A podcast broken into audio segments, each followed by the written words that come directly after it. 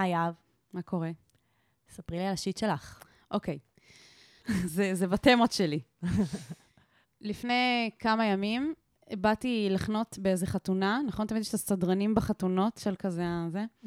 והייתי עם איזה ידיד כזה, הייתי באוטו, והסדרן כאילו החליט שזה מתפקידו גם להסביר לי איך לחנות נכון.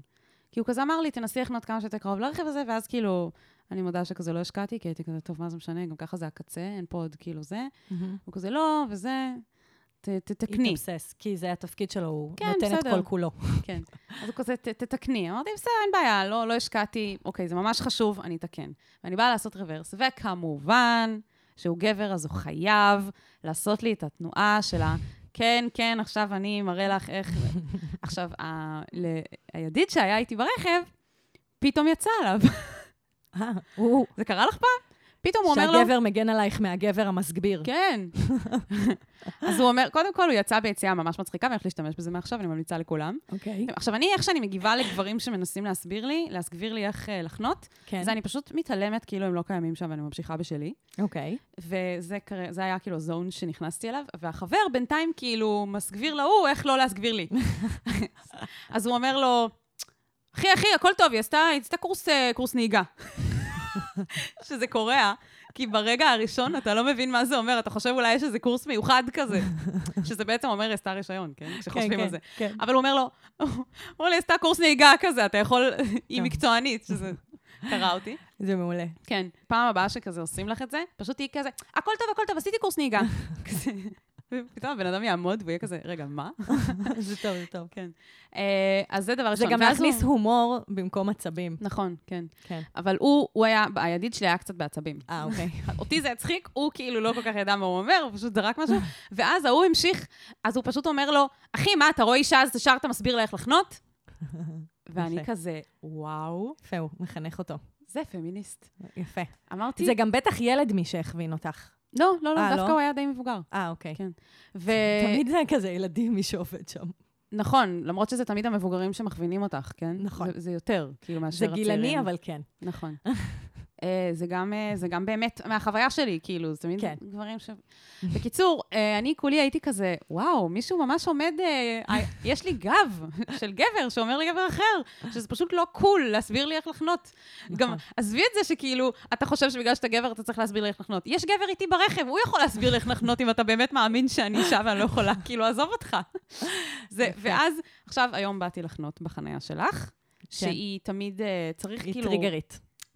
אז צריך לעשות בקיצור דברים מסוימים כדי להיכנס כמו שצריך, והיה מישהו שבדיוק בא לעבור במדרכה, ואז הוא פשוט עצר, והסתכל עליי, גבר.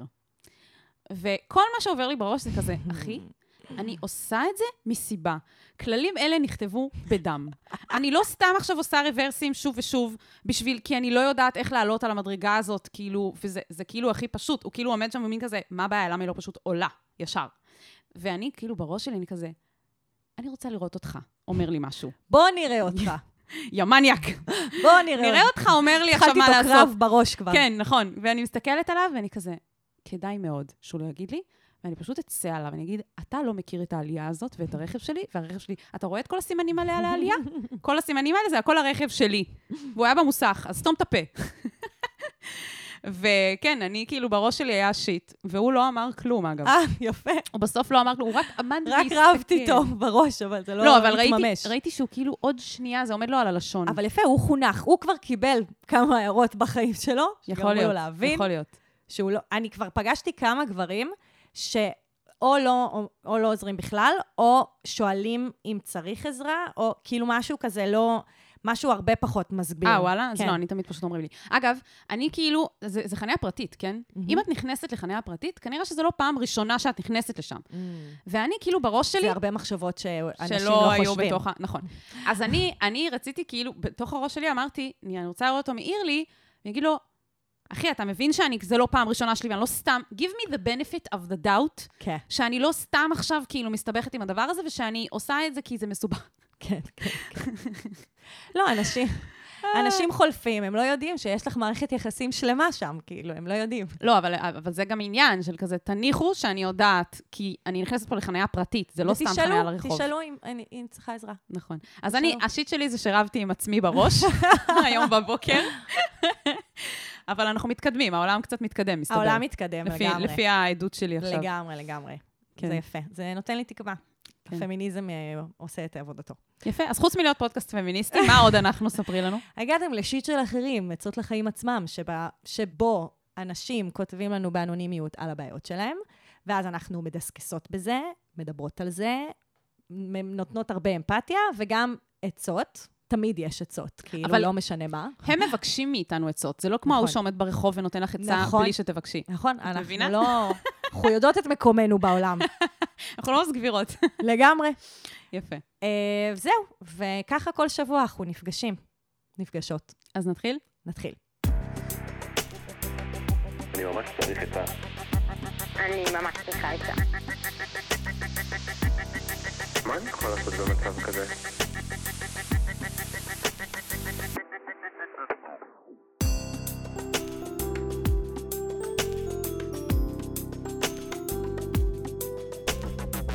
של אחרים.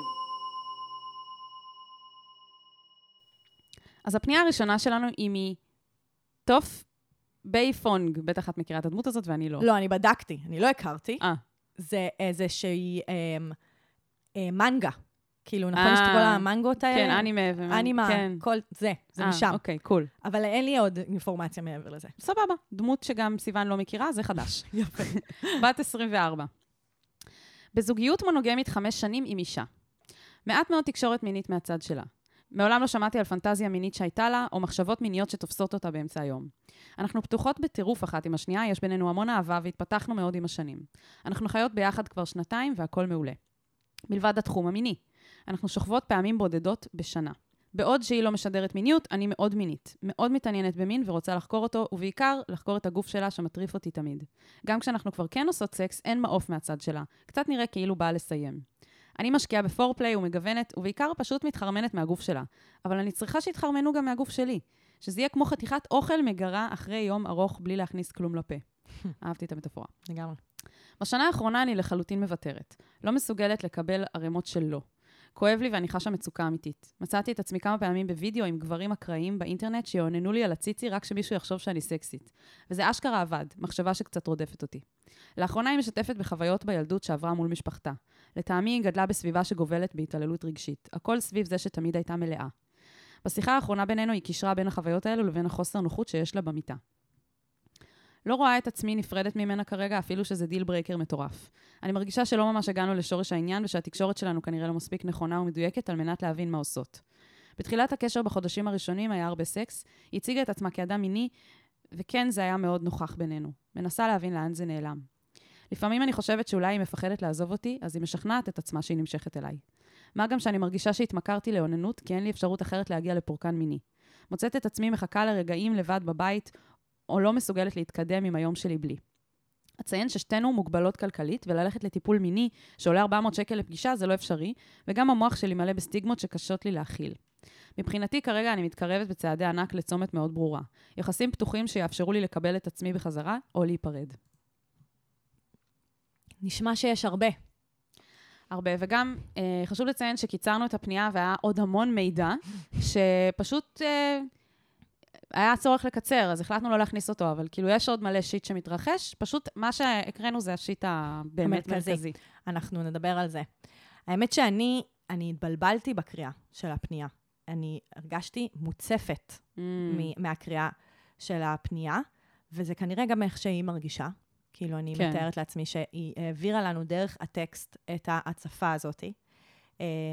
אני חושבת על המון אנשים שכותבים לנו, והם כותבים את זה באיזה 4 מילים, כזה, אני וחברה שלי כבר 4 שנים ביחד, ויש לנו פער בחשק המיני. רגע, מה קורה שם? מה הסיפור? אבל אני חושבת שהאופן שהיא כתבה לנו, תיווך לנו...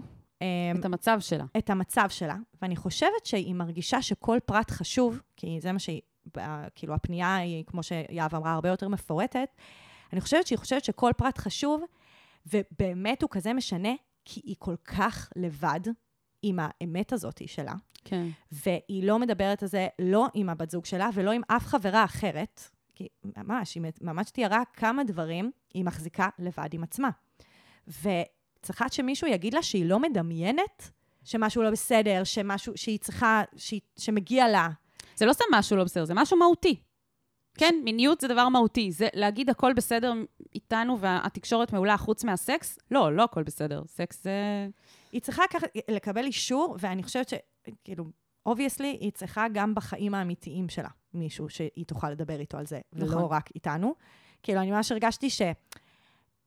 כל הדברים שהם, כאילו זה ממש חומר לטיפול, כאילו כל הדברים, אני ממש מרגישה שזה חצי טיפול, מה שאנחנו נדרשות לעשות עם כל האינפורמציה שיש לנו פה. אני גם הרגשתי שמרוב שאין לה עם מי לדבר על זה, תוך כדי שהיא כותבת, היא מבינה דברים שהיא לא הבינה לפני כן, כי אין לה את ההזדמנויות לפרוק ולעשות את העיבוד הזה, שגם כשאת מספרת על בעיות שלך, את פתאום קולטת, את מבינה לגביהם משהו. כן, זה נשמע שזה עשה לה גם איזשהו, כאילו פתאום הבינה דברים. דוח, פרוטוקול של הרגשות שלה ושל מה שעובר עליה.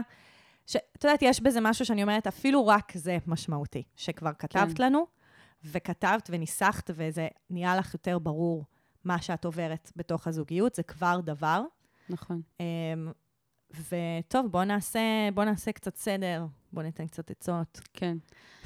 טוב, אז לי זה נשמע כאילו אתן או צריכות ללמוד איך לתקשר בנושא הזה של המיניות, ולהיות מוכנות לעשות שם טיפול שורש, או להיפרד. אני לא חושבת שיחסים פתוחים זה הפתרון לסיטואציה הנוכחית. זה לא, הם לא יפתרו את זה, זה רק יכניס כאילו עוד דברים לתוך מקום שהוא מלכתחילה לא עובד שם משהו, אז כאילו זה לא פתרון בעיניי. היא הציגה את זה כאילו, אני לא רוצה להיפרד ממנה, אז מבחינתי זה כרגע, היחסים פתוחים זה הפתרון היחיד, כאילו. או להיפרד, או למה היא שימה בסוף או זה או זה. כאילו היא אמרה, או יחסים פתוחים או להיפרד. אז אני אומרת שבעיניי, זה לא האופציות. האופציות הן או להיפרד, או ללמוד לטפל בבעיה, ולמצוא לה פתרון. זה האופציות, ואם אתם לא מצליחות למצוא פתרון, אז צריך להיפרד. זהו, אני חושבת, היא אומרת, אנחנו צריכות כלים טובים יותר לתקשורת, וזה, אני חושבת שיש ביניהן תקשורת טובה, הן לא משתמשות בה. הדברים שהיא מספרת לנו עליה, כאילו, והדברים שהיא יודעת עליה, והאופן ש... זה נשמע שהן מצליחות לתקשר אחת עם השנייה. בדברים שהן לא מיניות. לא רק, גם זה נשמע... גם לגבי המיניות? כן, כי תראי כמה אינפורמציה היא גם נתנה לנו על המיניות. כן, אבל היא גם אמרה לנו, כאילו, אני חושבת שהטראומת ילדות שלה סביב זה, זה קשור למין... ויכול להיות שזה לא מתוקשר ביניהן. הכל מאוד הנחות כזה, רגע, היא אמרה לך את זה, את מנחשת את זה, כאילו... כן, אני חושבת, זה מה שאני רוצה, יש שני חלקים במשפט, יש ביניכם תקשורת טובה, ואני חושבת שאתם פשוט לא משתמשות בתקשורת הזאת. כלומר, כמות הדברים, כי אני חושבת שגם חלק מהעומס, כאילו, שאנחנו קיבלנו, זה כמות הדברים שלא מדוברים בתוך המערכת יחסים שלכן. לא שלך עם הבת זוג, ולא שלך עם חברות. כאילו, החשק המיני שלך שלא ממומש. התחושת היעדר נחשקות שאת כן, מרגישה ממנה. זה קשה. הפתרון בעוננות, הבושה בעוננות. העלבון ביחס לנרנור שבת הזוג שלך אומרת לך שזה לא קשור אליה. כאילו, שזה לא קשור, סליחה, זה לא קשור אלייך, לבוף, בון, איך קוראים לך? זה הטוף. כן. או טוף. כאילו שזה לא קשור אלייך, טוף. נסביר עוד פעם מה זה נרנור? כן, זה כזה גסלייטינג בעברית, מסתבר.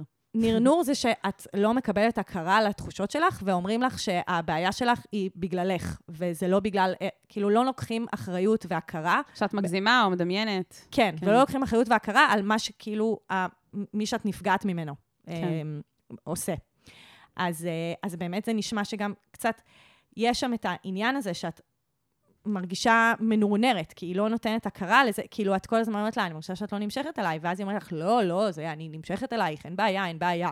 אבל כאילו את אומרת, אבל רגע, את הורדת את זה מהפנייה, אבל היא מספרת שהיו רגעים שהבת זוג נמשכה, לאנשים אחרים. לאנשים אחרים. כאילו שפתאום היה הסקס, כאילו פתאום חזר, כי היא תאהבה במישהו, כי היה עוד משהו. היה שם איזה סיפור, כן, של גם קנאה ושל זה, היה שם, אבל בגלל זה הורדתי, כי זה כאילו לא רלוונטי, כי אני חושבת שגם אם זה לא היה קורה, הייתה פה בעיה שצריך לפתור, ולכן זה אפילו לא משנה. לא, אבל זה נותן הכרה לזה שהיא לא סתם, היא לא מדמיינת. נכון, היא לא מדמיינת, ברור. זה חשוב להגיד, את לא מדמיינת. אני ממש רוצה לשאול שאלה סופר סופר בסיסית, האם הבת זוג שלך מודעת לזה שיש פה צומת, ושיש פה דיל ברייקר, ושהיא חייבת להבין שהיא צריכה להתמסר ללפתור את הבעיה יחד איתך, או שאתם לא תהיו ביחד. כי אי אפשר להמשיך ככה שכאילו יש בעיה רק מבחינתך. כן. זה לא הולך לעבוד. האם אתם on the same page? כן, בהקשר הזה של כאילו, האם אנחנו רוצות להילחם על הקשר הזה? כי אם אנחנו לא נילחם עליו, הוא ייגמר. כן. זה צריך להיות השאלה הבאה שלך אליה, כשאתם מתיישבות לדבר זה. תקשיבי, יש פה עניין שהוא לא סתם, אני מרגישה שאני חרמנית ואני לא מקבל, לא. יש פה כאילו משהו מהותי. שאני מרגישה, היא אומרת, אני מרגישה לא נחשקת, כאילו זה הרבה יותר עמוק מזה. כן, זה בעייתי מאוד. והיא צריכה להבין, הבת זוג שלך, אני רוצה שהיא תבין שזה מהותי, ואני רוצה שאת תביני האם היא מתכוונת להילחם על זה או לא. כי אם היא מתכוונת להילחם על זה, אז יש דברים שאפשר לעשות, שעוד מעט נדבר עליהם, ואם לא, אז את לא צריכה להיות עם מישהי שלא מוכנה להילחם על הקשר איתך, ולא מוכנה להכיר בזה שיש בעיה שהיא לא כרגע פתירה בסתם לנפנף את זה ולהגיד, אני נמשכת אלייך. נכון. זה לא הולך לעבוד. נכון. אני רוצה להגיד משהו על הסיפורים, למה לא ללכת לטיפול. כסף, סטיגמה, אני חושבת שזו שאלה של סדר עדיפויות. אתם עכשיו נמצאות בפני צורך להילחם, כמו שאמרתי, להילחם על הקשר הזה ולהתמסר להצלה של הקשר.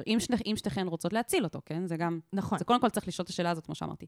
אם מגיעות למסקנה שיש פה קשר שצריך להתאבד עליו, נקרא לזה, אז הסדר עדיפות הוא כזה, שהטיפול הוא בא לפני דברים אחרים.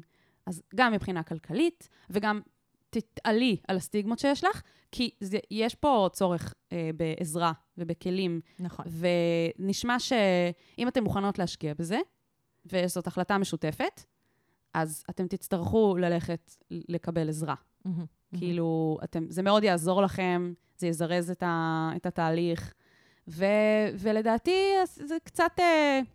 הביטול הזה של הטיפול, לדעתי זה גם קשור כאילו לחשש שאולי שגם הבת זוג לא תרצה להילחם על הקשר. וזה גם קשור לגיל, כי אי אפשר להתעלם מזה שבגיל 24, נכון? בגיל 24 את עדיין לא מרגישה, נכון, היא גם כתבה את זה, שאת עדיין לא מרגישה שאת צריכה להתאבד על מערכת יחסים.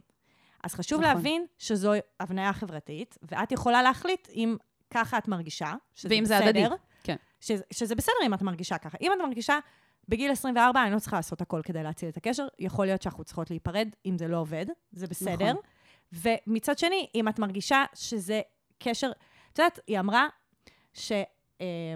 שהקשר הזה, כאילו, שיש בו כל כך הרבה אהבה, האהבה לא משתקפת בטקסט שלה. היא רק נכון. כתבה שורה הראשונה שיש מלא אהבה, ואז כל שאר הכתיבה, זה לא השתקף שם. כלומר, אני לא הצלחתי למצוא את המקום הזה שכל כך מחזיק אותה, הבאתי קצת, זה כאילו ללכת לסטיגמות, אבל את יודעת, לפעמים סטיגמות זה גם פשוט תבניות שאנחנו יכולים ללמוד מהם, אז הם זוג לסביות בסוף. כן. ויש מאפיינים לזוגיות לסבית. כן. בגלל, שוב, לא בגלל ביולוגיה, בגלל איך שמבנים נשים להתנהג בחברה שלנו, נכון. ואז ביחד זה יוצר משהו. וזה גם הרבה סטיגמות שקשורות לכאילו לנסות לפתור בעיות בין זוג נשים שיש בחברה, שזה גם מקשה לדעתי. לא הבנתי מה התכוונת. יש כאילו בדיחה, וזה דברים שאני שומעת מחברות לסביות שלי, יש את הבדיחה הזאת של כאילו, מה המשפט של לסביות אומרות אחת לשנייה? אני רוצה שנדבר על השיחה שהייתה לנו אתמול. אוקיי? שזה כאילו, מה זה אומר? מה זה מגלם בתוכו? שמדברות מלא. שכאילו אנחנו כזה חופרות בתוך העניין, וזה כאילו מסתכל על זה בצורת גנאי. ובעצם, מאחורי הבדיחה הזאת של לסביות אומרות על עצמם, יש הרבה כאילו חוסר לגיטימציה ללשבת ובאמת לפתור את הדברים, שזה בסדר לעשות את זה, וזה בסדר שלסביות עושות את זה, וככה צריך לעשות את זה. כן. כאילו צוחקות על עצמם, כי הן מרשות לעצמם, הכל טוב, אבל וואלה, כאילו, האמת שזה דבר טוב, זה לא דבר כאילו שצריך לרדת עליו. נכון. נכון, למרות שאני חושבת שזה, אפשר גם להסתכל על זה ממקום שיש איזושהי, יש איזה שם, אני לא זוכרת שם זה, שכאילו של איזושהי תחינה שלא מאפשרת להתקדם, בגלל זה, אבל אני לקחתי כתבה, זה חצי רלוונטי, סבבה? אני לקחתי כתבה, שעשו בארץ, שראינו את דפנה גרינר, שהיא מנהלת את הקליניקה לטיפול וייעוץ במרכז הגאה בתל אביב. היא אומרת שזוגות הטרוסקסואלים לרוב סובלים מחוסר תשוקה, בגלל שאין מספיק אינטימיות.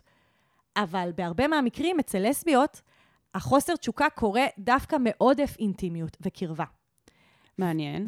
זה מעניין. אחד הדברים שמאפיינים, תחשבי כאילו גם זה כמה זה הגיוני. זוגות לסביות, יש להם את אותו מעגל חברים, את אותם תחביבים, את אותם בגדים. יש הרבה שמדברות על זה שכאילו הם כבר לובשות את אותם תחתונים, כאילו הם לובשות, וכמה אני יכולה להימשך למישהי שהיא אני? ולמה אני כן חושבת שזה רלוונטי, הסיפור, כאילו שהיא אומרת שהבת זוג שלה נמשכה לאנשים אחרים, כי היא... כי זה האחרות שמשכה. בדיוק, הן מרגישות כבר בן אדם אחד, וגם תוף, או תוף, היא אומרת, אני לא יכולה, אני לא רוצה לעזוב, כל כך נוח לי, כל כך נעים לי, היא הפכה להיות בית בשבילי, ויכול להיות שזאת הבעיה. כן. כאילו יכול להיות שיש שם כל כך הרבה קרקע יציבה, ביטחון, משהו ככה מאוד ביתי ומיושב, שלא מאפשר הרבה דברים. כאילו, שלא מאפשר תשוקה, שלא מאפשר לחשוב על לעזוב את הקשר, שמאוד מקבע, כאילו מאוד, הקרקע היציבה היא מקרקעת עד לכדי מסנדלת. נכון. זה לא נשמע שאת סובלת מחוסר תשוקה, כן? אבל זה תמיד שתיים. מה זאת אומרת? היא כן סובלת, היא אמרה שהיא סובלת מחוסר... לא, טוב. היא לא סובלת. יש לה תשוקה, אוקיי. כן, היא כאילו מרגישה את התשוקה, זה לא שהזוגיות הלסבית הרגה את התשוקה, כי יש הרבה... הכתבה הזאת שאני מקראתי ממנה, היא מדברת על זוגות לסביות, שזה קורה לשתיהן. אבל פה זה קורה רק לצד אחד, אז obviously זה לא רק זה. כלומר, יש כאן עוד חלקים, וזה גם חלקים של מה כל אחת מחזיקה בתוך הזוגיות. כלומר, כל עוד היא תחזיק את התשוקה, השנייה כבר לא יכולה אין לה בכלל מה להחזיק מתוך זה. כאילו, כן. יש שם גם איזונים, שבגלל זה מה שאת אומרת על הטיפול, זה נשמע שהרבה דברים מה שטיפול עושה, זה משנה את המבנה, ממש טיפול סטרוקטוריאלי, כאילו של לשנות את המבנה בתוך המערכת יחסים, שיאפשר לדברים אחרים לקרות. כן. אז טיפול זה שיקול. כן, למרות ש... כן, יש לי אמפתיה לצד הזה של השיקול הכלכלי, ולכן אני רוצה להציע משהו. אני חשבתי על אלטרנטיבה. אוקיי. שהיא לא טיפול, כן, אבל היא כלים שיכולים להיות, כמו שאמרת, סטרוקטורה. כן. כלים שיכולים לתת לכם מבנה שהוא קצת מתקרב לטיפול. אז אני אתחיל מדבר אחד. באתי יצירתית היום. אוקיי. קודם כל, יש פודקאסט מדהים שקוראים לו Where Should We Begin, של המלכה אסתר פרל. אנחנו תמיד מעללות ונותנות המלצות להרצאות שלה. עכשיו, היא בעיקרון, התחום מחקר שלה והטיפול שלה זה הרבה סביב בגידה, אבל היא ספציפית בפודקאסט הזה, מה שהיא עשתה זה טיפול זוגי, לכל פרק זה זוג אחר, שפשוט היא מביאה את ההקלטה, כמו שהיא, לא את הכל, כאילו חלקים נכבדים, מתוך הטיפול הזוגי שלה עם איזשהו זוג, ואני כאילו התמכרתי לזה תקופה לפני איזה שנתיים, והייתי שומעת כאילו מלא פרקים, והרגשתי כאילו כל פרק... את עוברת טיפול בעצמך. גם, כן, והרגשתי כאילו, לא הייתי אז בזוגיות, והרגשתי שכאילו בזוגיות הבאה שלי, אני כאילו באה, אני מוכנה למלחמה. מדהים. כאילו, יש לי את כל הכלים שצריך, כזה פתאום. היא סופר חכמה פשוט חדה, אנשים באים כמו דלת נעולה, שאת אומרת, אי אפשר לפתוח, והיא מצליחה כזה, כמו פורץ מנעולים כזה, לבוא עם הסיכה הזאת ולפתוח כזה מטאפורית, כן? לפתוח פתאום את הדלת, ואת אומרת, וכזה, הם מספרים על הבעיה שלהם בהתחלה, ואת כזה חושבת שהבנת כאילו מה העניין, ואז פתאום היא באה וכאילו מדברת על משהו אחר לגמרי, ואת כזה, וואו, אפילו לא עליתי על זה, שזה כאילו, זה הבעיה. וואו, את כל כך חכמה. ויש משהו יפה בלהזין לבעיות של אחרים, שאגב, הרבה מהבעיות בזוגות שאסתר פרל מראיינת ומקליטה, כמובן בהסכמה, כן, זה. אז הרבה, יש שם דפוס חוזר של אחד יש לו יותר תשוקה והשני פחות, ומרגיש שלא נמשכים אליו, וזה וזה וזה. שזה רווח מאוד, וזה חלק מהנרמול שלא עשינו בהתחלה, שזה יש המון זוגות שזה מה שעובר עליהם. נכון, והפרק הראשון ששמעתי של הפודקאסט, היה זוג לסביות, שירד התשוקה אחרי שנולד הילד הראשון, וזה ממש כאילו, יש הרבה כאילו הזדהות, וגם היא מראיינת כל מיני סוגים של זוגות, מכל מיני רקעים, גם ברמה של הנטיות המיניות, וגם ברמה של מגדר, וגם בכל מיני דברים. זה פשוט מדהים, זה מאוד מגוון. ואני חושבת שאפשר להתחיל, כמובן, אם שתיכן כאילו באופן הדדי רוצות להקדיש לזה ולעבוד על זה, שוב, אפשר להתחיל להזין ביחד לפרקים, ולדבר על זה. ואז לדבר על זה, ויש משהו נורא יפה בלדבר כאילו על איזשהו תוכן שצרכתם, ומשם... כמו חתונמי. זה הסיבה שכל כך הרבה אנשים אוהבים לראות חתונמי. כן? כאילו מה, את ועדה רואים את זה ואז מדברים על היחסים שלכם? א', כאילו, אנשים נהנים להתגרזן על אנשים. כזה להסתכל עליהם וכזה להיות כזה... אני לא כמוהם. כן, אני הייתי הרבה יותר טובה אם הייתי שם, כאילו, אומי גאד. זה גם, וגם מציצנות, אבל גם, זה בעצם... זה פלטפורמה. זה הרחקה. בעצם הרבה יותר קל לדבר על הזוגיות שהיא לא הזוגיות שלנו. נכון. אפשר לדבר על איזה דברים, איזה ערכים, מה אנחנו חושבים שצריך לקרות, כשזה לא ממש עלינו, זה הרבה פחות כואב. כן, אפשר להתחיל כאילו לדבר על מישהו אחר, ומשם באופן הדרגתי לזרום לתחושות פנימיות שלי לגבי המיניות, באופן כללי, עם עצמי, עם אחרים, ואז כזה... ללמוד על הרצונות שלכם. ואז לאט לאט לעבור כאילו לדבר אחת עם השנייה על מה שקורה ביניכם, ואני רוצה להגיד שאם קשה לכם עם אנגלית, כי אני ממליצה פה על פודקאסט באנגלית, ואולי זה לא כזה קל לכולם, אז יש גם את יחסינו לאן של פאולה וליון, שזה אחלה של פודקאסט, לא אותו פורמט, פשוט כל פעם מביאים איזשהו מטפל או מטפלת מאיזושהי גישה אחרת, ואז כזה מדברים על הדברים, ותוך כדי הם קצת רבים ביניהם, ואז המטפל המטפלת גם בלייב קצת עושים פה ושם התאמות, אבל אני גם חושבת שזה יעזור לכם לפרק לגורמים את הבעיות ביניכן, אבל שוב, זה חייב לבוא מרצון הדדי. זה דרך אמצע, זה יפה. ואני אגיד ברמה הפרקטית, אני תמיד ממליצה על זה, את יכולה להיכנס לאתר של איתם, אגודת המטפלים המיניים, ואת יכולה לחפש שם מטפלים, ולפנות אולי ברמה של כזה, להגיד שאת צריכה התחשבות כלכלית, או לפנות לאחת המרפאות של הטיפול המיני, ובתל השומר, ברעות, וזו עלות מוזלת. כלומר, זה איזה 250 שקל, 290 שקל, כלומר, זה משמעותית זול יותר מטיפולים אחרים. וזה, את יודעת, אתם לא חייבות ללכת לטיפול של שנה. אתם יכולות גם ללכת ל-12 טיפולים ולקבל כלים, ולהמשיך משם. נכון. אז טוב שכתבת לנו. כן. באופן כללי, תשתפי, אל תישארי לבד עם כל התחושות שלך. זה חשוב. תמצאי מישהו שאת יכולה... להתאמך בו, לא רק על ידינו. כן, בהצלחה. בהצלחה. שיט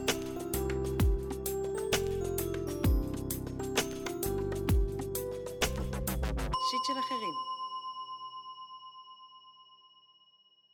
הפנייה השנייה שלנו היא מוואן גוך, בן 28. יצרתן מרחב פתוח שבו כל אחד יכול לשתף את השיט שלו. עצם היכולת לשתף כבר מדהימה ועוזרת. אז תודה. בבקשה. כפרה עליך, איזה כיף. האמת שבמקרה שלי התברכתי, ואת השיט שלי יכולתי לחלוק עם המשפחה המפרגנת והתומכת שלי, אבל למרות שהרגיעו אותי ואמרו שזו תקופה כזאת, אני בודד וחש שאין לי חברים. כלומר, יש לי שני חברים שאני מרגיש שאני יכול להתקשר אליהם, אחד יענה כשהוא יכול וזורם לו, והשני יענה לי לרוב. שניהם יגיבו להודעות, אבל אני מרגיש שרוב הזמן, אם אני לא יוצר קשר, אף אחד לא ייצור איתי קשר. שאם אני אמות מחר, הם פשוט ישימו לב בעוד חודש שלא יצרתי קשר או לא נכנסתי לוואטסאפ. החלטתי לעצמי שדי נמאס לי להרגיש שאני רודף, והחלטתי בהדרגה שאני לא יוצר יותר קשר, מה שהפך להיות הסטנדרט החדש של הבדידות שלי. החבר הראשון הוא חבר ילדות, והקשר איתו באופן אירוני יותר חשוב לי מהקשר החדש יחסית, שגרם לי להאמין שבסך הכל אני כן מסוגל ליצור קשרים חדשים. אני לא יודע למה זה ככה, ותוהה אם זה רק אצלי. בכל מקרה, נמאס לי להשקיע את כל כולי בחברויות ולהרגיש מובן מאליו. הם אנשים טובים, אבל למה אף אחד לא יוזם מדי פעם לבדוק מה שלומי פשוט ככה? אני לא רוצה לחשוב על חברות ככך תן, אבל לא טוב לי ככה, ואני תוהה האם או מה אני עושה לא בסדר. טוב, ליבנו איתך. נכון. זה נשמע ממש כואב ולא פשוט ומאוד לבד, ואתה מאוד אמיץ שכתבת לנו. וששיתפת את המשפחה גם. נכון. גם המשפחה היא גורם משמעותי של, או שעוזר לא להרגיש כל כך לבד, אז כן. זה ממש טוב. וכמו שאנחנו אומרות, הפודקאסט הזה קיים כל תקופת הקורונה בעצם, והרבה מהפניות הן כאלה, וזה באמת נורא מאפיין את התקופה הזאת, כי באמת יש בדידות חברתית גדולה יותר, והמיעוט כאילו שאתה מרגיש הוא מתעצם בתוך הרגע הזה, בתוך התקופה המאוד מאוד ארוכה הזאת. נכון. ועדיין אני חושבת שהשאלות שלו, התהיות שעולות לו, יש בהם איזשהו משהו, כאילו שואל, אני תוהה האם או מה אני עושה לא בסדר. אני לא חושבת שאתה עושה משהו לא בסדר, אבל אני כן חושבת שיכול להיות שאתה יכול לנסות לעבוד לנסות לעשות עבודה עצמית מול הדבר הזה. כלומר, יש שני חברים, ונשמע שהם לא באמת חברי אמת. כאילו, אם אתה אומר שאתה תמות ורק חודש הם ישימו, תוך חודש הם ישימו לב, אז... זה דבר עצוב ממש לכתוב, כן. כן, זה אומר, אני מבחינתי, זה באמת אומר שהם לוקחים אותך כמובן מאליו. יש פה חוסר הלימה, כאילו, אתה מבחינתך זה שני החברים שלך. הם מבחינתם יכול להיות שאתה באיזשהו מעגל משני, ולא המעגל הכי קרוב, ובגלל זה הם לא יוזמים איתך קשר. כן, יש פערים באיך שאתם תופסים את הקשר. את החברות, כן. ויש כאילו, אני מרגישה שהתחושה היא מאוד, כזה אתה שם את הזרקור על כזה, מה אני כאילו, מה מחפשים בי, כאילו, למה כן או לא רוצים איתי קשר. ואני חושבת שצריך לעשות רפריימינג, או אוהבות את המילה הזאת, לאיזה מין חברים אתה מחפש? האם מה שהכי חשוב לך זה הנאמנות והחברות הטובה שדואגת ויוצרת קשר ויוזמת, ודברים אחרים הם פחות חשובים? אז אני חושבת שכאילו יש פה איזשהו עניין לעשות מעשים אקטיביים, כדי לפגוש אנשים חדשים שיענו על הצורך הזה, ושלא יגרמו לך להרגיש מובן מאליו. אז כאילו... רגע לפני שאנחנו עוברות לחברים החדשים, לגבי החברים האלה, אני חושבת, שנייה, אם... אני לא בטוחה שהם לא חברי אמת, אגב. אני לא בטוחה שהם לא חברים טובים. אני חושבת שבגלל שהוא נמצא במיעוט, הוא שם המון משקל על הקשר. זה מה שאני אומרת, שאולי להם יש עוד חברים מלבדו, כן. והוא יש לו רק את שניהם, אז כאילו אם הם לא מדברים איתו תוך חודש, זה צורם. לא, זה גם מאוד מכביד על הקשר איתם. נכון, כן. כלומר, בעצם זה שאתה מרגיש שאתה מאוד דל, מכביד, שם המון הרבה יותר על הקשר איתם. ואז הם כאילו בעצם מחבל גם בקשר איתם. אם אתה תרגיש עשיר יותר, אתה תוכל גם להיות נדיב יותר איתם. כלומר, בזה שהם... כל כך חכמה, סיוון נתן. יפה, לא חשבתי על זה. אז חמודה. לא, כאילו יש משהו בזה האנרגיה שהולכת אליהם היא גם אנרגיה שלילית. של חוסר. כן. תודעת חוסר. כן, כן בדיוק. וזה באמת, אנחנו רוצות שיהיו לך עוד חברים, לא על חשבונם, פשוט אני חושבת שזה יעזור, העוד חברים שיהיו לך, יעזור גם לקשרים עם הקיימים, עם החבר'ה האלה. כן, אני גם אמרתי לעצמי ש... אתה לא צריך כאילו להגיד, טוב, הם חברים לא טובים ולא אכפת להם ממני, אז אני זורק אותם, אלא... להתמקד בלנסות להכיר חברים חדשים ולהעמיק חברויות אחרות שאולי... ללכת על החיובי ולא על השלילי. כן, ואז בעצם, אם יהיו לך יותר חברים בחיים שלך, או תוכל להעמיק קשרים אחרים שיש לך, אז אתה פחות גם תשים לב, או פחות תפגע בך, אם הם לא יוצרים איתך קשר. גם עוד דבר, בתוך מה שהוא מספר כאן, מבחנים זה לא דבר שעובד. כי ברגע שאתה... שם אותם במבחן, הם לא יודעים שהם במבחן. מה, שהוא הפסיק ליזום קשר ולראות... כן, הוא אמר, אני הפסקתי ובדקתי מה יקרה. זה סכנה. כאילו, זה בטוח לא יעבוד, כי הם לא יודעים שהם נמצאים כרגע במבחן, ואז אתה אוטומטית מייצר סיטואציה שאתה מתחזב בה. לא, גם זה כאילו, זה מאוד עניין... אם הם היו רוצים לכתוב לך, הם היו כותבים לך, הם לא צריכים לעמוד במבחנים. בדיוק. אתה רוצה שיפנו אליך כשבא להם בטוב לפנות אליך, אתה לא רוצה שיפנו אליך כי הם מרגישים שהם צריכים. בדיוק. כאילו, ושוב, המבחן הזה הוא ממקום באמת של דלות, של איזשהו קושי, שאתה צריך לאחז במשהו. ואני חושבת שאפשר לעשות כמה דברים, כאילו גם חוץ מליצור עוד חברים, אני חושבת שגם ברמה איתם, במקום לשים אותם במבחן, לדבר איתם ממקום של פגיעות, ולא של, לא של כעס בעצם. ולשתף אותם שאתה בודד, ושהיית רוצה שהם ייצרו איתך יותר קשר, לפחות בתקופה הקרובה, כי אתה צריך את זה כרגע. וזה בסדר, כאילו אם זה חברות טובה ואמיתית, אתה אומר להם את הצורך שלך בתקופה הזאת. כן. וגם בזה לא סותר את זה שבמקביל אתה יכול ללכת לנסות לפתח עוד חברויות, כדי שיהיה לך יותר עושר בעין, כמו שאמרת. לגמרי. זה ממש נכון. אני גם רוצה להגיד שבאופן כללי, בדידות זה דבר שהוא... אני לא חושבת שיש מישהו שלא הרגיש בדידות פעם אחת בחיים לפחות, והרבה פעמים זה לא בהכרח קשור לכמה אנשים יש לנו בחיים, או לאיך הם מתייחסים אלינו, אלא יש איזשהו... תחושה כללית כזאת של בדידות שיכולה לתקוף אנשים, גם אנשים שמוקפים בחברים טובים כל היום, וכל אחד מרגיש את זה טיפה אחרת, מתמודד עם זה טיפה אחרת, ועדיין בדידות זה כאילו משהו שיש להמון אנשים... היא אוניברסלית. כן. אז כן הייתי רוצה להגיד, כאילו, אתה לא לבד בלבד שלך. כן, יש, המלצתי לפני כמה פרקים על הספר שירה של רופי קאור, שיש לה כמה כזה פואמס סופר סופר קצרים, שאחד הדברים שהיא אמרה, אני לא זוכרת בדיוק, אבל היא אמרה, מה שמדהים זה שכל כך הרבה אנשים מרגישים בדידות, ובעצם הם כולם ביחד בזה. כאילו זה מה שמשותף לכל האנשים שמרגישים בדידות. נכון. אז זה לא, אני לא חושבת שזה... אפשר ליצור קשר דרך זה.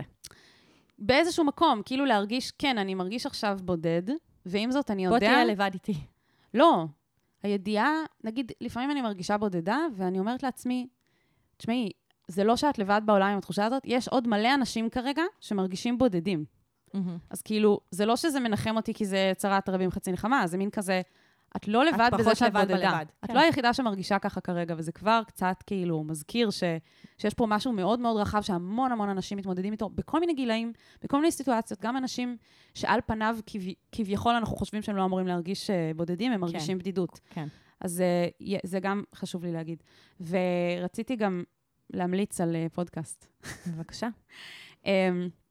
אני לא חושבת שזה יפתור לך את תחושת הבדידות, אבל אני כן חושבת שזה יכול לתת לך אינסייט, כל מיני רעיונות לגבי התמודדות עם בדידות, ומה זה בדידות, ואם כבר אתה פונה אלינו, כי זה האישו שלך, אז כזה, אתה יכול גם לחקור את זה קצת, כאילו ממקום של סקרנות, אני חושב מדברת עכשיו, כמו אם הדר היה פה, כנראה שהוא היה אומר, הדר זה בן זוגה של סיוון, התארח בכמה פרקים, מאוד טוב בלתת עצות על דברים מסוג זה. חשבתי עליו כשקראתי את זה, ואמרתי שאולי הוא היה מסתכל, אולי הוא היה מייעץ להתבונן בבדידות ממקום גם של סקרנות. לא שזה לא לגיטימי להיות ברחמים עצמיים, זה ממש לגיטימי. מי שמרגיש בודד, שיהיה ברחמים עצמיים, הכל טוב. אבל גם מהמקום הזה של כזה, וואו, מה מתרחש אצלי עכשיו? מה קורה? זה מצב שאני לא בהכרח הולך להרגיש לאורך זמן כל החיים, זה לא מצב תמידי. זה לא כמו לנשום אוויר. מתישהו בחיים אתה לא תהיה בודד. אני יודעת את זה, כי החיים הם מלאים בכל מיני דברים, ו-ups and downs, וכרגע אתה בדאון של הבדידות. אז הייתי אפילו כאילו לוקחת את זה ככזה, אוקיי, זה המצב כרגע, בוא נסתכל עליו, בוא נלמד ממנו, בוא נחקור אותו אפילו. כל עוד הוא כאן, כזה. לא להירתע מהקושי. כן, וגם פחות כזה, טוב, מתי זה נגמר? יותר כזה, רגע, יש לי זמן קצוב עד שזה נגמר, אז דווקא אני אקח את זה אלמד את זה עכשיו. כן, כל עוד זה כאן. אז בגלל זה אני ממליצה על פודקאסט שקוראים לו The Lonely Hour. כשחיפשתי פודקאסטים על בדידות, מצאתי המון. יש כמו זבל, מסתבר. וגם יש מלא כזה כתבות כאלה של Top 10 Podcasts that will make you feel less lonely. ראיתי את זה וכאילו התחלחלתי, כי אמרתי, זה לא הכיוון שאני רוצה ללכת אליו, וגם קראתי את התיאורים, וזה לא גרם לי להרגיש פחות בודדה בכלל. אבל ה-Lonely Hour דווקא כן... הרגשתי שזה מביא משהו אחר. לא ניסיון לפתור לך את בעיית הבדידות, אלא באמת מהמקום הזה של לחקור את הבדידות. ובגלל זה אני ממליצה על זה. אז אולי זה יהיה לך מעניין. זה יפה. אפשר שווה לבדוק את זה. אני אהבתי מאוד את הכיוון הזה. כאילו, לא לנסות לפתור את זה, אלא לנסות לשהות בזה. זה ממש הסתכלות אחרת על הכתיבה שלו. כן, גם הבדידות היא מלמדת אותנו, כמו הרבה חוויות אנושיות אחרות, בדידות מלמדת אותנו המון על עצמנו, ואפשר לצאת מחוזקים מתקופות של בדידות. לגמרי. עם כמה שזה קשה וכואב, יש פה גם הזדמנות, כמו בהרבה דברים אחרים שהם קשים. לגמרי. אני רוצה להיות פרקטית הפעם, ולדבר על איך אפשר לייצר חברויות חדשות. יפה. דיברנו על זה בהרבה פרקים אחרים. אז דבר ראשון, אני חושבת שלמצוא מסגרת משותפת, היא תמיד דרך מצוינת. מה, התנדבות? התנדבות, ללכת ללמוד שפה, להצטרף לקבוצה שמתאמנת ביחד. יש הרבה ספורט שהוא ספורט קהילתי. נכון, נכון. שכזה זה הופך להיות... כל מיני ג'אגלים כאלה. כן, שזה הופך להיות איזו קבוצה כזאת שמתאמנת ביחד. גם קרוספיט זה קהילתי. כאילו יש המון קבוצות שהן ממש מייצרות איזשהו... ואז אתה מרגיש חלק מקבוצה גם. או אפילו ממש להצטרף לקהילות, שזה המטרה שלהן. נכון. למשל, יש את קהילת חברים לדרך, שזה חברים מפגשים ומה שביניהם. הם בפייסבוק, הם עושים אירועים, אני מכירה אותם כי עשיתי אצלם הרצאות, כאילו על מיניות. אז הם עושים הרצאות, והם עושים מסיבות, והם עושים כל מיני דברים, אז כאילו להצטרף לקהילה הזאת, והיא מאוד פתוחה, כי זה המשמעות שלה. או יש הרבה קהילות שהן מקומיות, כמו ששתנו היינו חלק מהרשת בבאר שבע. נכון. או שיש את רוג'ום באופן כללי, שזה בעצם כל הקהילות המקומיות, כאילו אני לא יודעת באיזה עיר אתה גר, אבל חפש את הרוג'ום הקרוב לביתך, ותראה איזה בעצם פעילות קהילתית נעשית במקום המגורים שלך. נכון. יש כמעט בכל מקום מרכז צעירים, ועושים שם הרצאות, ופעולות, וכזה הסדנאות, ועניינים, וזה כזה דרך גם להגיע ולהשתתף, וגם להרגיש משהו שאתה עושה שמעניין אותך, אבל גם על הדרך לראות אנשים, ואולי גם ליצור את הקשרים האלה. כן, אז אני רוצה בהקשר הזה, זה המלצות מעולות, ואני רוצה להוסיף לזה. יש את השבט, לשעבר הפלא, שזה ספציפית כזה מאוד היפי, אבל זה לא משנה, כאילו, כל פעם שהייתי שם באיזה אירוע, אז פגשתי אנשים חדשים. כאילו, זה היה ממש כיף, הייתי כזה, וואו, זה ממש, כאילו, ורואים שגם הרבה אנשים אחרים באים, כאילו, מתוך מטרה להכיר אנשים שהם כזה, מה שנקרא like-minded, שמתעניינים גם בדברים כזה יותר של רוחניות, וזה מקום מאוד חמוד וקהילתי, ויש שם המון פעילויות, ויש גם, אמרת את המרכזי צעירים, אז אני רוצה לציין לטובה. יש את מזא"ה 9, בתל אביב, ועכשיו פתחו כאילו את הקומה השנייה ברמת גן. יש את הקומה השנייה ברמת גן, אבל אני רוצה להגיד שעכשיו, לא מזמן, פתחו את הגרסה הדרומית, ויש לציין, אני אגיד בתור מי שחיה שם, המזרח לאיילונית, בשכונת התקווה, שקוראים לה ורדיאל 17, כמו כאילו על משקל מזא"ה 9, שזה פשוט הכתובת, והייתי שם, וזה ממש חמוד, יש שם המון פעילות, מכל מיני סוגים, ואתה רק תבחר, כאילו, וזה ממש כיוון להכיר אנשים חדשים. טוב, אני מרגישה שציידנו אותך מכל הכיוונים. אז שיהיה לך הרבה בהצלחה, ועכשיו אנחנו נספר לכל מי שהקשיב לנו, איך גם הוא יכול, או היא, לכתוב לנו ולקבל מאיתנו מענה. תני לנו את זה. אני אתן, אוקיי. אז... היא כאילו עשה שאני אתן, טוב, בסדר. אז אתם, לא משנה איפה אתם מקשיבים, אתם יכולים להסתכל על תיאור הפרק ולראות שם את הלינק לטופס האנונימי שלנו. אפשר למצוא את אותו טופס גם בקבוצת הפייסבוק שלנו, שיט של אחרים, עצות לחיים עצמם, בפוסט נעוץ. וגם, חוץ מזה, אתם פשוט מוזמנים לעקוב אחרינו באינסטוש, ב-Other People Shit, שם אנחנו עושות צחוקיות. כן, תבואו, זה ממש חשוב לי שיעלו העוקבים בסטורי שלנו, זה כיף. יופי, מעולה. טוב, אז נתראה. יאללה, ביי. ביי. אני ממש צריך את ה... אני ממש צריכה את ה... מה אני יכולה לעשות במצב כזה?